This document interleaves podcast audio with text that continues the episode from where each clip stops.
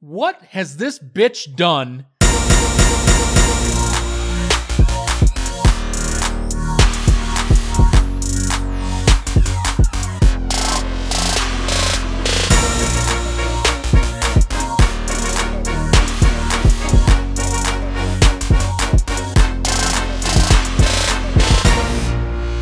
From a very chilly and snowy, well, even though it looks like the snow has stopped, Calgary, Alberta, we welcome you to episode number 458 of Unscripted.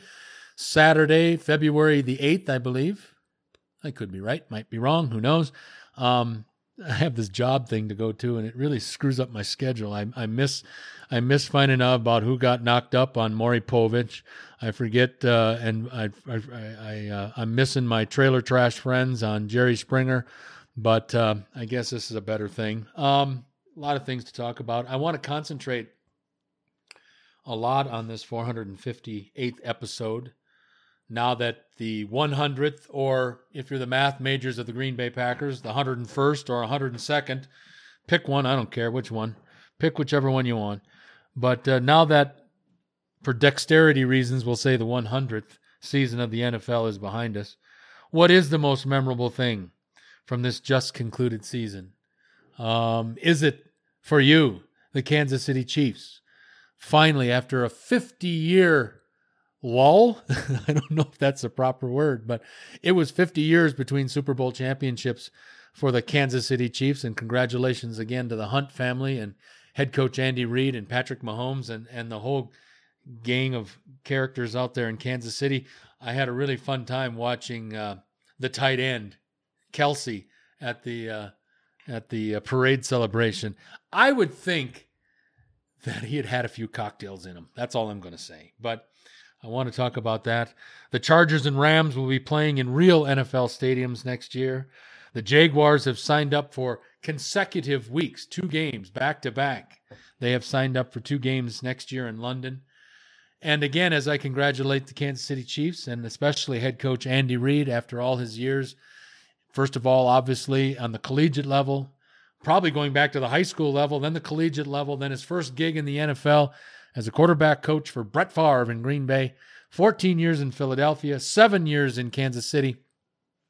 And after 21 years as a head coach of the National Football League, Andy Reid finally gets that elusive Super Bowl ring. And I want to ask Chris, what is it with Reid and cheeseburgers? I didn't know. I did not know he had. Now, it makes sense when you see Andy, but Andy looks about 50 pounds lighter to me than Philadelphia Andy versus Kansas City Andy. Oh yeah. Uh, maybe that's because he's 62 and his doctor said, "Okay, Andy, we need to lose a few pounds here." But I never knew that Andy Reid had such a fixation in regard to cheeseburgers. Yeah, it's just always been his thing, and yeah, he's definitely lost a lot of weight over the last few years. But yeah, he said he was going to celebrate with a with a with a cheeseburger for sure, which is you know why they well even before the Super Bowl. Why last week on Unscripted we talked about how there was that bet, you know, Right. Right. bet seventy five hundred to win one hundred if Yeah. as long as he doesn't eat a cheeseburger by the end of the broadcast. So Right. so for those of you who bet seventy five hundred bucks, I hope you enjoy your hundred bucks you made. so yeah, a lot of things uh, to talk about as we put kind of a wrap on this 100th, 101st, or even possibly 102nd NFL season. Again, depending on how good at math you are and what date you're using. The Packers celebrated their 100th season a couple years ago. So, I mean, it's just in flux. But let's talk about some of the things that will carry over. And remember, Jesus, I mean, the new the new year starts March 16th or something. So they aren't going to be out of business for long. Uh, the new the new calendar year, the new fiscal year for the NFL, I believe it's March 16th. Don't quote me on that. That's the first day that uh, free agents can start talking with uh, prospective teams, not the current one that they're affiliated with. The if you're with a team and a free agent, uh, you can still talk to your current team. You just can't talk. And again, let's not let's not kid anybody here, folks. Come on. Um, tell me when Tom Brady shows up at UFC 246 a couple weeks ago in Las Vegas, and surprise, surprise, Mark Davis, the idiot who now owns the Oakland Raiders, and they had a chance to meet. Don't tell me that the ugliest man now in sports who took overtook Scottie Pippen in Mark Davis didn't have a, didn't have a conversation with Tom Brady when he had Tom's full attention at UFC 246 at T-Mobile Arena in Las Vegas. Tell me that Mark Mark Davis can't spell tampering. So I'm assuming Mark Davis took an opportunity to at least, you know, lay the foundation of having a conversation with Tom Brady about becoming the first quarterback of the Las Vegas Raiders. Don't tell me that those conversations don't happen, folks. They just not supposed to officially happen until March the 16th or whenever the hell it is. So, what are some of the things that, you know, uh, maybe the most memorable things for you from this just completed season, or maybe there's some things that you're looking forward to implementing as we move forward in next year, the 101st, 102nd, or 103rd season of the NFL? Well, for me, I feel like there's a real changing of the guard going on. And I feel like for so long, you could count on betting on the Patriots at home or Tom Brady's going to be good.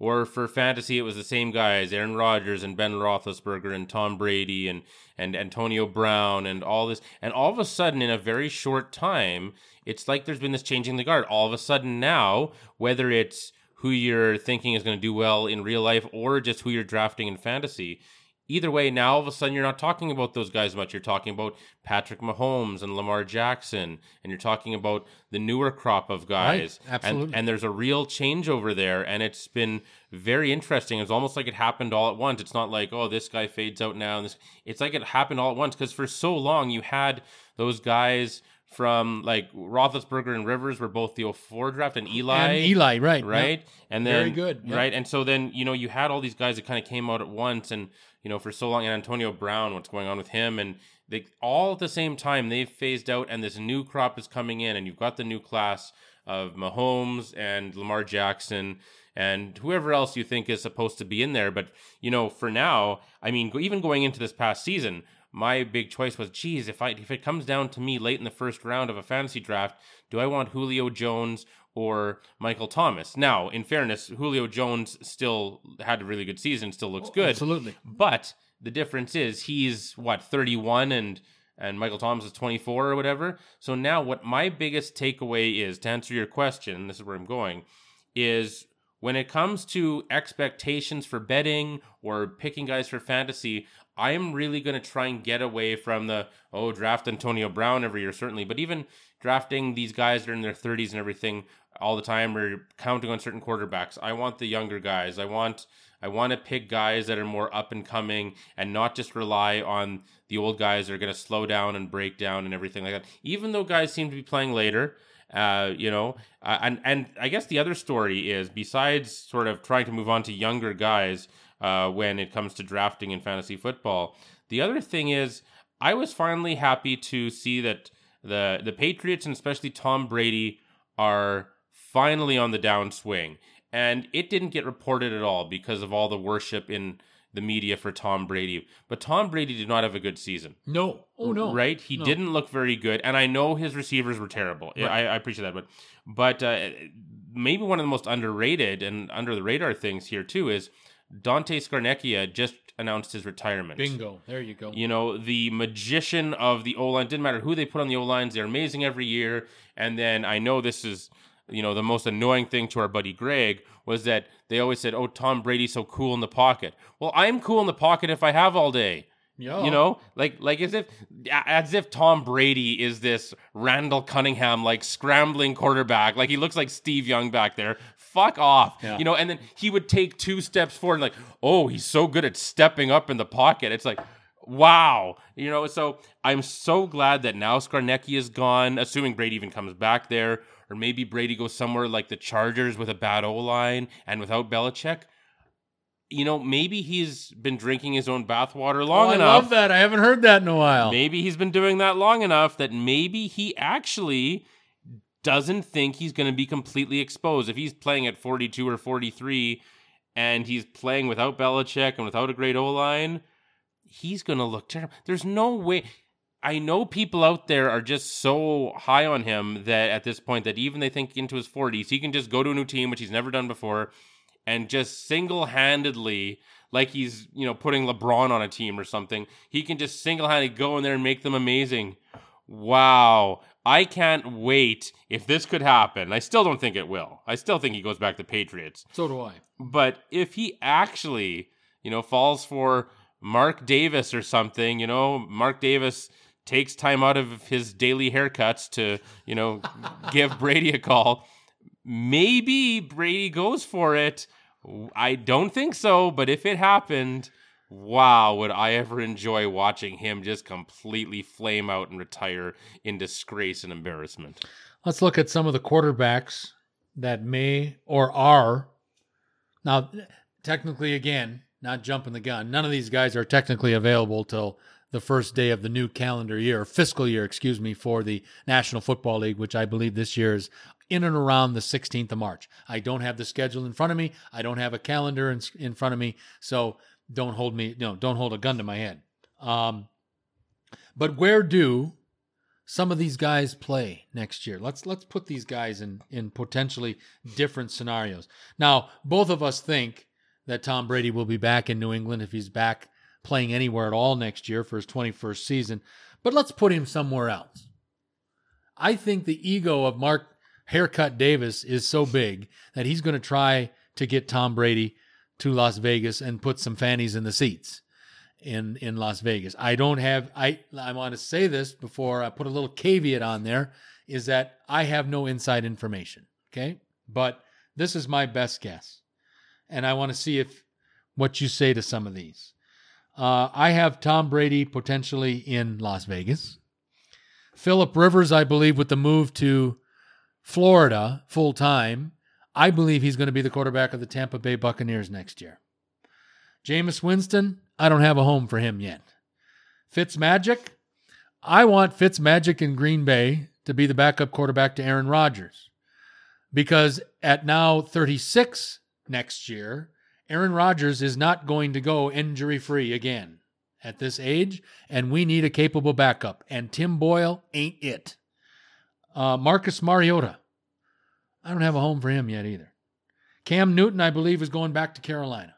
Cam Newton came out a, week, a couple weeks ago and said he had a great initial meeting with the new coach, Matt Rhule, and the offensive coordinator, that Brady guy from LSU. He's rejuvenated and wants to play in Carolina again.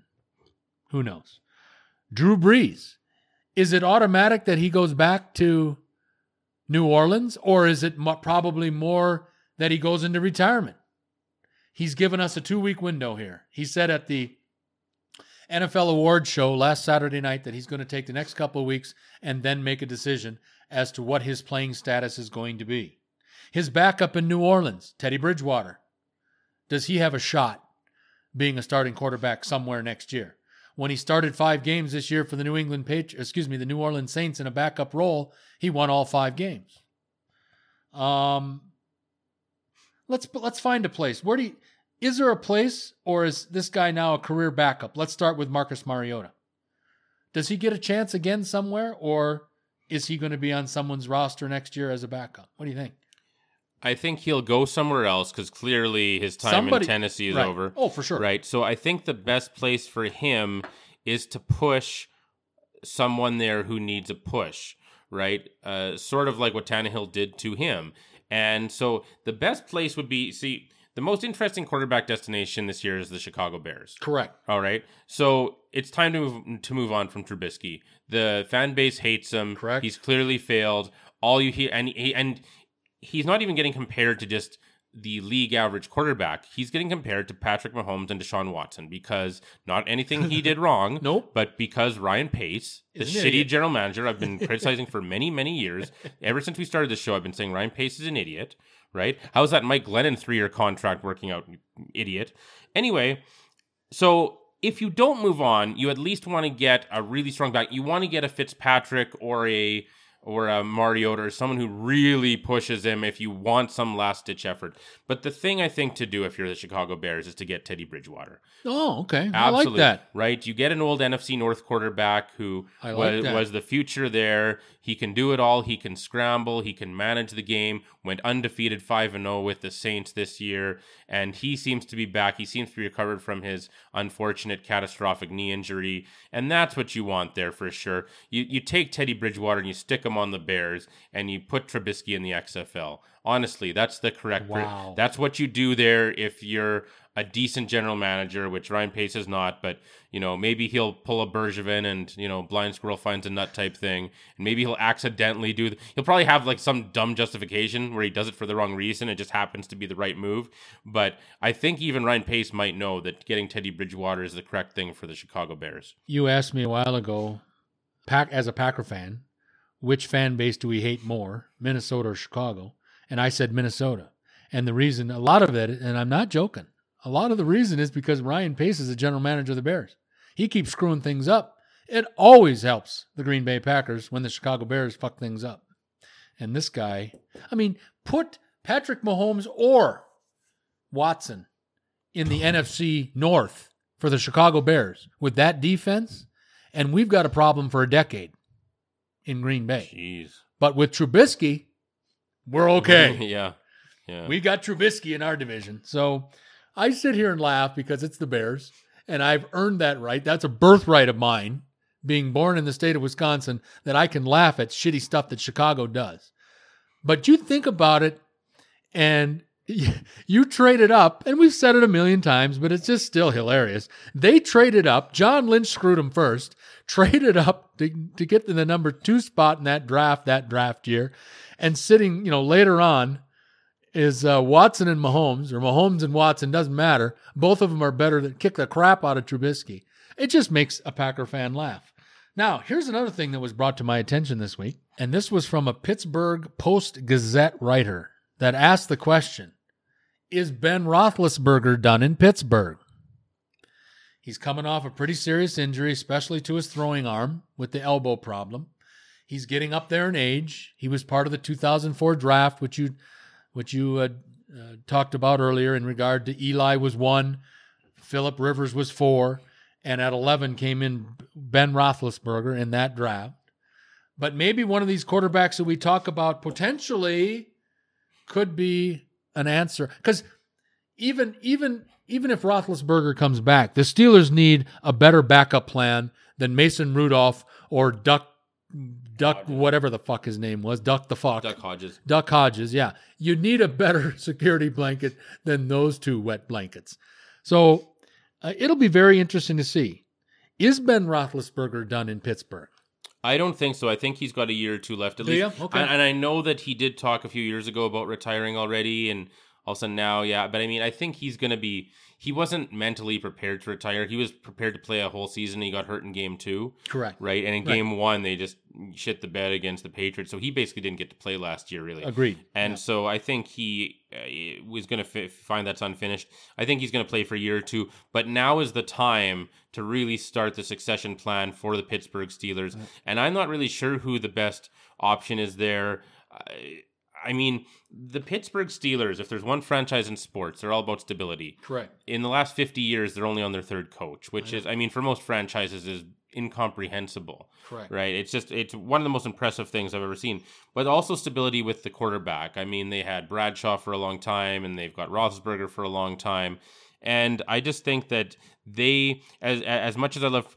Teddy Bridgewater. I think they want to start fresh with a younger guy. I mean, they should definitely be using some high draft picks on some of the top quarterbacking prospects. That it, their team is just, you know, they want that stud, long term, stable answer. They want a really good long term quarterback. I think, and, and I'm not sure who that is in the draft right, Right. now, this Right. year or next year.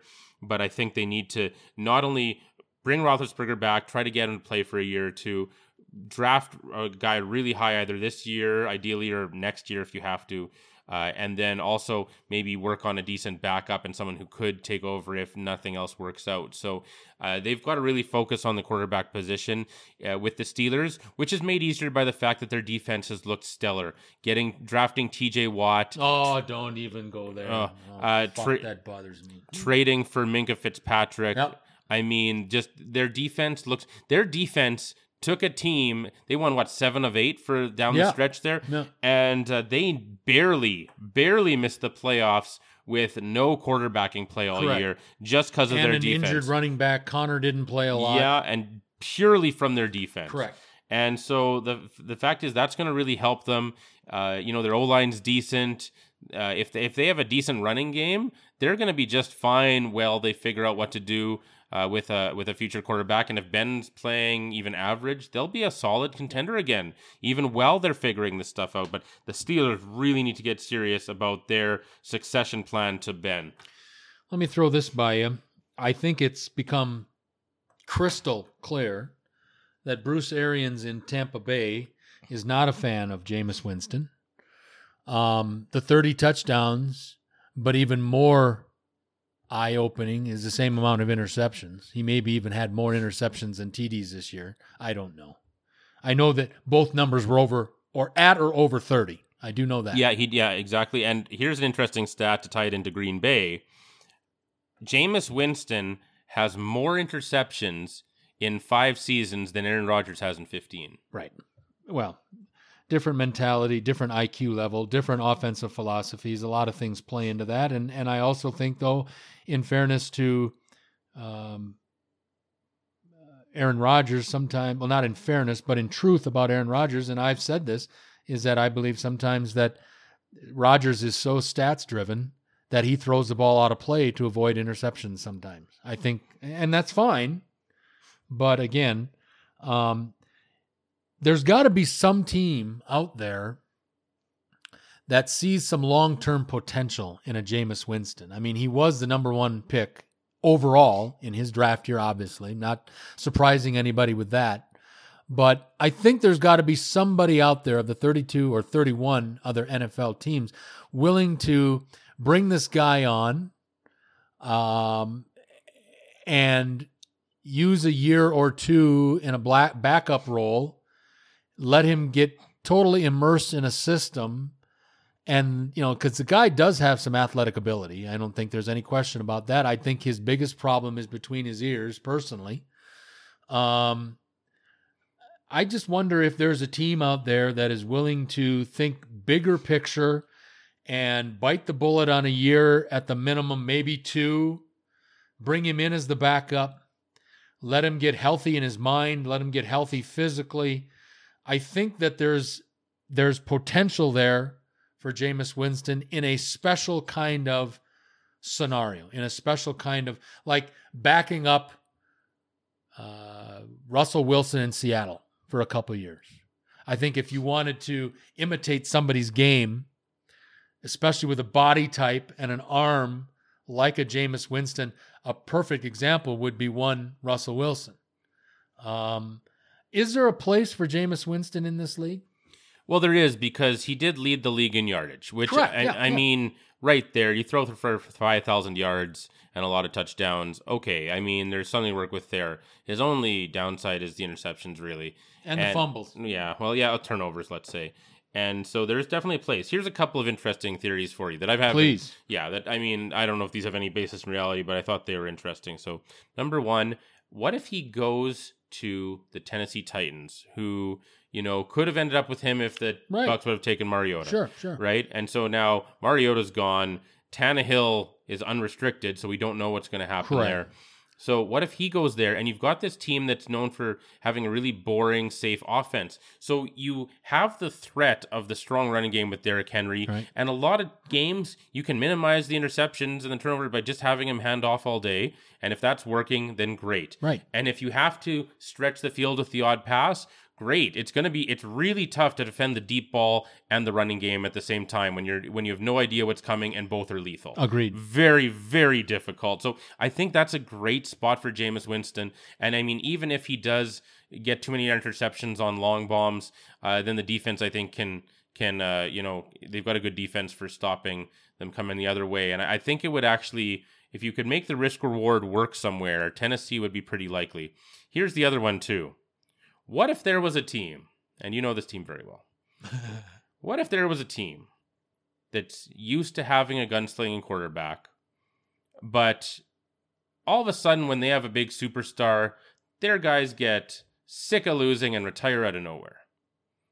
Is there anyone in the NFC North that sounds like? Maybe guys turn 30 as an arbitrary age. They suddenly don't want to play anymore. They're sick of this team. They're called the Detroit Lions. Shout out to our buddy Sean Nichols. and I knew you were going there. Barry Sanders, Megatron. What if this year Matthew Stafford, sick of losing, hurt, bad back now? What if he suddenly pulls, well, what really most people would say is pulls an Andrew Luck. Right. But what if he pulls, you know, Detroit Barry Sanders, Lions. yeah, Barry Sanders and Megatron and Detroit Lions and retires, and they need a gunslinging quarterback because that's what their offense is built for. Wow. You get Jameis Winston in that situation, and I think that would be an interesting fit for him if that happens. What I, do you think? Man, I, I, I can't, I can't argue any point that you made there. Um, I think there's a, there's a, there's a niche in the National Football League for Jameis Winston. I hope for him that he finds it.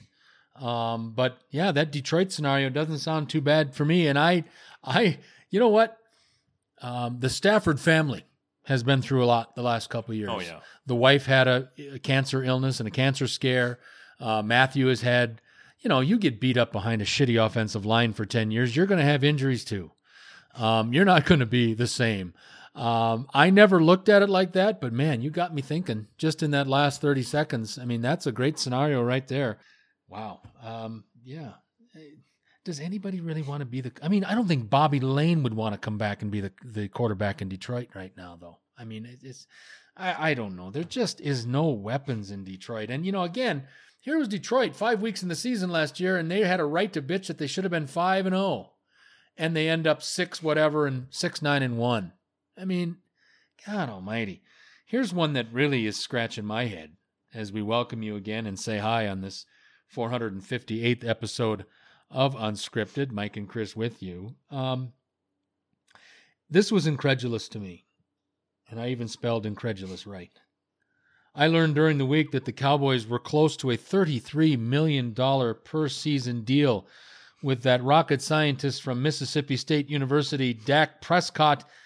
And then Prescott has the balls the size of the great state of Texas to ask for more. There's a simple question to be asked here, and Chris is going to answer it right now. What has this bitch done to warrant a $33 million a year contract? Sir. well, basically nothing, but this might surprise you. He was right to do this. And I'll tell you why. No, no, no. No, I, I, I'm, I'm um, interested to hear it. Please, please, please educate and enlighten me because I think this is everything that's wrong with today's prima donna asshole athletes is when somebody in, you know, the economies in North America are not at their strongest right now. Let's just say that. With all due reverence to our governments. And yet, here's a guy that's being offered $33 million to play football. And he says no. I know there's a good sound reason behind this, but for an old fuck like me to hear this, it bothers the shit out of me. Well, it bothers me too, really, and he doesn't deserve even 33, never mind more than that. Absolutely not. Of course not. But here's there's one simple reason, and I'm sure you'll agree with the reason. Yeah. There's one really good reason why he was absolutely correct to turn that down. And that is because Jerry Jones is an idiot. And because he's not just an idiot, but he's predictable. And I feel almost bad about this because what he's what uh, Dak Prescott is doing here is using Jerry's one good quality against him, which is almost kind of sad.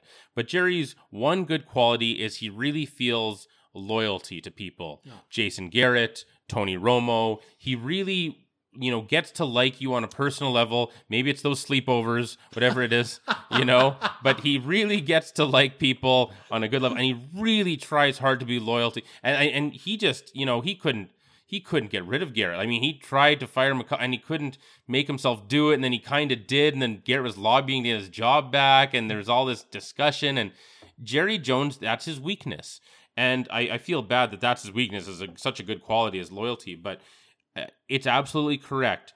Jerry Jones is so loyal to guys, and he and even beyond the loyalty, he gets he, it's what we call he gets married to guys. Right. He just yeah. it's like nobody else. I mean, you you get so blind. You could be offered somebody. You'd be offered Aaron Rodgers for Prescott and a pick, and you'd be like, no, like Dak's our guy, and you know, and it's Great just point. you Great know, and he gets married to them, and so everybody knows that Jerry does not. Number one, Jerry. Everyone knows that Jerry does not want to get rid of Dak, and he just loves Dak. Number two, we just saw this with Zeke, and we saw what Zeke did, and we saw that the that the Dallas Cowboys can be pushed around in negotiations, and you can use your leverage by just not showing up. And we can see that that works. It's not like other guys who have taken a strong line and said, "Okay, fuck you, you can sit all season then. I don't care," and they will take a hard line on you, right? I mean, you look at you know someone great like you know Tom Telesco in the Chargers. Okay, Melvin Gordon, yeah, sit on, give No, a shit. yeah. Yeah. I don't care. Get comfy. Mm, yeah. You think guys are going to try that on him now? No, because they know it's they're all they're going to do is cost themselves paychecks. Right. Right. So that's why when you have a poorly run team, when you have an owner who should not be the GM, shouldn't really be the owner, but if he is, he has to shut the fuck up and let the GM be the GM as long as someone independent. Don't make your son the GM or something. You have to absolutely have someone independent who has full autonomy. And because of the Dallas Cowboys and Jerry Jones, and everyone knows both their weaknesses, Dak Prescott is absolutely right to say no to the money, and he's going to get more money. Oh, I you you know what? God damn it! When you're right, you are right, and you are right ninety nine percent of the time. Um, but you can see where I'm coming from in Mm. regard to. I totally agree with No, you. I- On, it's sure. just it's just incredulous Oh, yeah, it's to disgusting. me. It's re- disgusting. incredulous to me that a guy can turn down thirty three million dollars a year to play football. Yeah. Um, wow. But you're I get it. You're you're absolutely right negotiation. and that's the 101. balance we need on this program because I'd go off the deep end and you're here to to pull me back in from the deep end and and God bless you for that. But Jesus Christ, it just when I saw that this week, I didn't put the the the parallels together. I didn't put the reality of it together, and I just saw another prima donna whole prick that. Oh God. Um, God, if I was a player agent, though, man, would I love to negotiate with the Cowboys. Oh, be- I would want be all easy. my, I would want all my guys to play for the Cowboys, and I would just be a thorn in Jones' side, Well, and it would be so much fun. the baseball the baseball Scott baseball agent Scott Boras generally universally hated. He should take on some NFL, especially Cowboys players Oh man, as clients because if you think he made money off his and he did. I mean, look at the, just this year alone, the money that Scott Boras made on Gerrit Cole's signing, on Stephen Strasburg's signing, and Anthony Rendon's signing. Rendon signs with the Anaheim, or excuse me, the Los Angeles Angels. Strasburg, the pitcher, resigns with the Washington Nationals, and of course Gerrit Cole signs for three hundred and forty-five million dollars with the New York Yankees. You know what, Steve or Steve? Why do we keep calling him Steve? Scott Boras's take from those three contracts, his percentage, forty-five million dollars for the agent. My wow. God. Why didn't we become sports agents? Yeah, seriously. Jesus Christ. Seriously. Um, But a couple of those other quarterbacks, sorry, before we get out of here. yeah. I liked uh, what you said about Rivers. I agree. That's a great fit for him in Tampa Bay. But really, any of those places in that area, I could see Rivers playing for the Dolphins. I could see him on the Jags. I could see him on the Panthers. I think Fitzmagic is going back to the Dolphins. I think that they're I love him in Green Bay. That's a well. I, I've, I've said that for two years. Remember, Yeah, I I, have, think yeah. he would be a great guy, uh, a great clubhouse guy, locker room guy, whatever you want to call it. But he is a guy that has proven to be able to come in with how many different teams in the NFL and and produce. He doesn't put up magnificent numbers, but he doesn't cost you games. And for a guy with what he had to work with in Miami last year, and we talked about this last week, his record over the last nine games was five and four. With that bunch of pieces of crap, that's an amazing job. And um, I, I like Fitzmagic in in Green Bay. Um, hopefully, Gutekunst is Gutekunst has got to do a couple things this year. He's got to get a better middle linebacker. He's got to get some reinforcements on his offensive line. And God forbid if he doesn't get at least two wide receivers, he's as bad as Ted Thompson. Let's move on. Um, real quick in the NFL. uh, just to wrap it up here on this 458th episode of our little program. Business side of the NFL, a real sticking point in negotiations between the owners and the NFLPA is the proposed 17 game regular season schedule being proposed by the owners. Now, they have set a soft deadline to get a new deal done, and they've put that deadline as the end at the end of 2020. The, the uh, collective bargaining agreement between the players and the owners expires at the end of the 2021 season. But they're trying to be proactive and really they have agreed on a lot of different topics. The one that they have just really hunkered down on and haven't been able to have get any kind of traction on is a proposed 17 game regular season and it's the NFLPA the Players Association, Dwayne Smith, or whatever the hell his name, is really pushing hard. His association does not want to have anything to do with a 17th game. Any thoughts?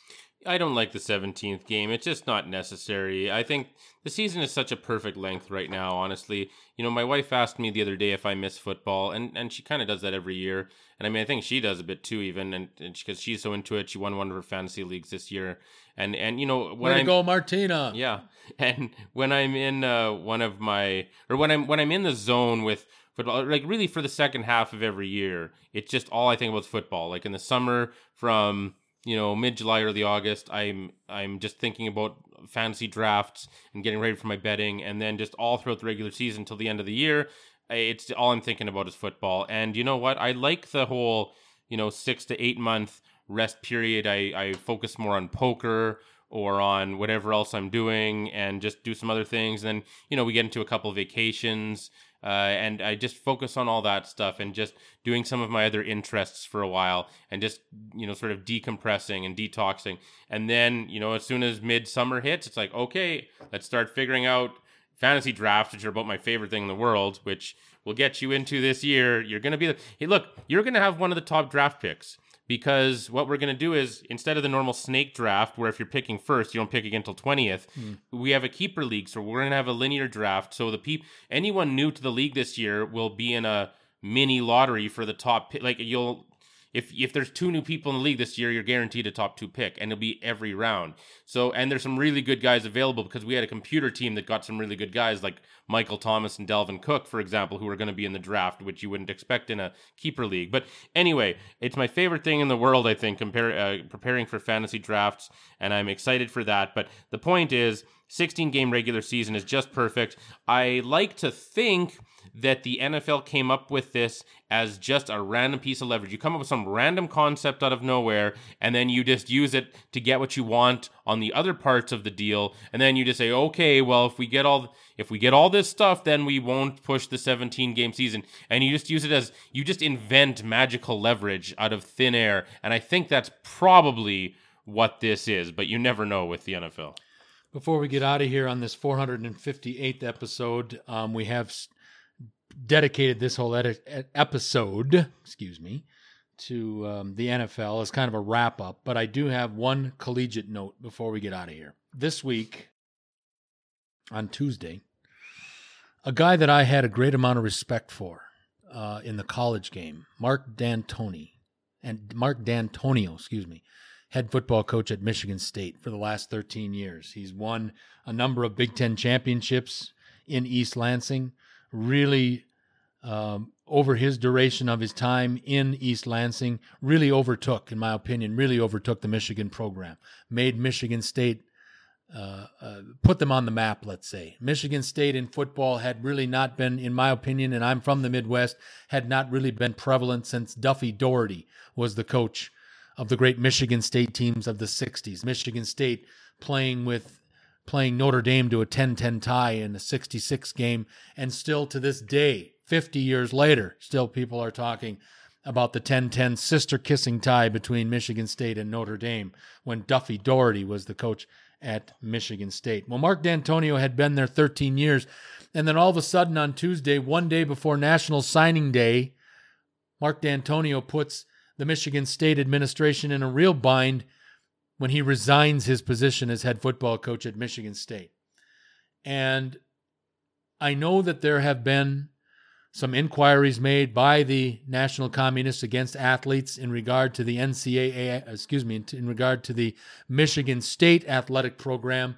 A lot of it, of course, because of Larry Nassar. He was there as the gymnastics doctor before he went real world, you know, real world on all of us in regard to his what he did to all those gymnasts when he was the team doctor for the U.S. women's gymnastics team. But Mark Dantonio has had some problems with his some of his own recruits, and a lot of them have to do with sexual assaults. And I think the hammer was starting to come down, and maybe Dantonio felt it was coming down on him. But you can't put a program in a worse position than firing one or quitting one day before National Signing Day. If he was going to do this, why the hell didn't he do this at the end of the season? And then Michigan State could have gotten a, a decent replacement, and ultimately they would have had a full recruiting cycle to recruit and bring some talent to East Lansing. Well, now what the hell are you going to do? You don't even have a coach right now, and National Signing Day was Wednesday.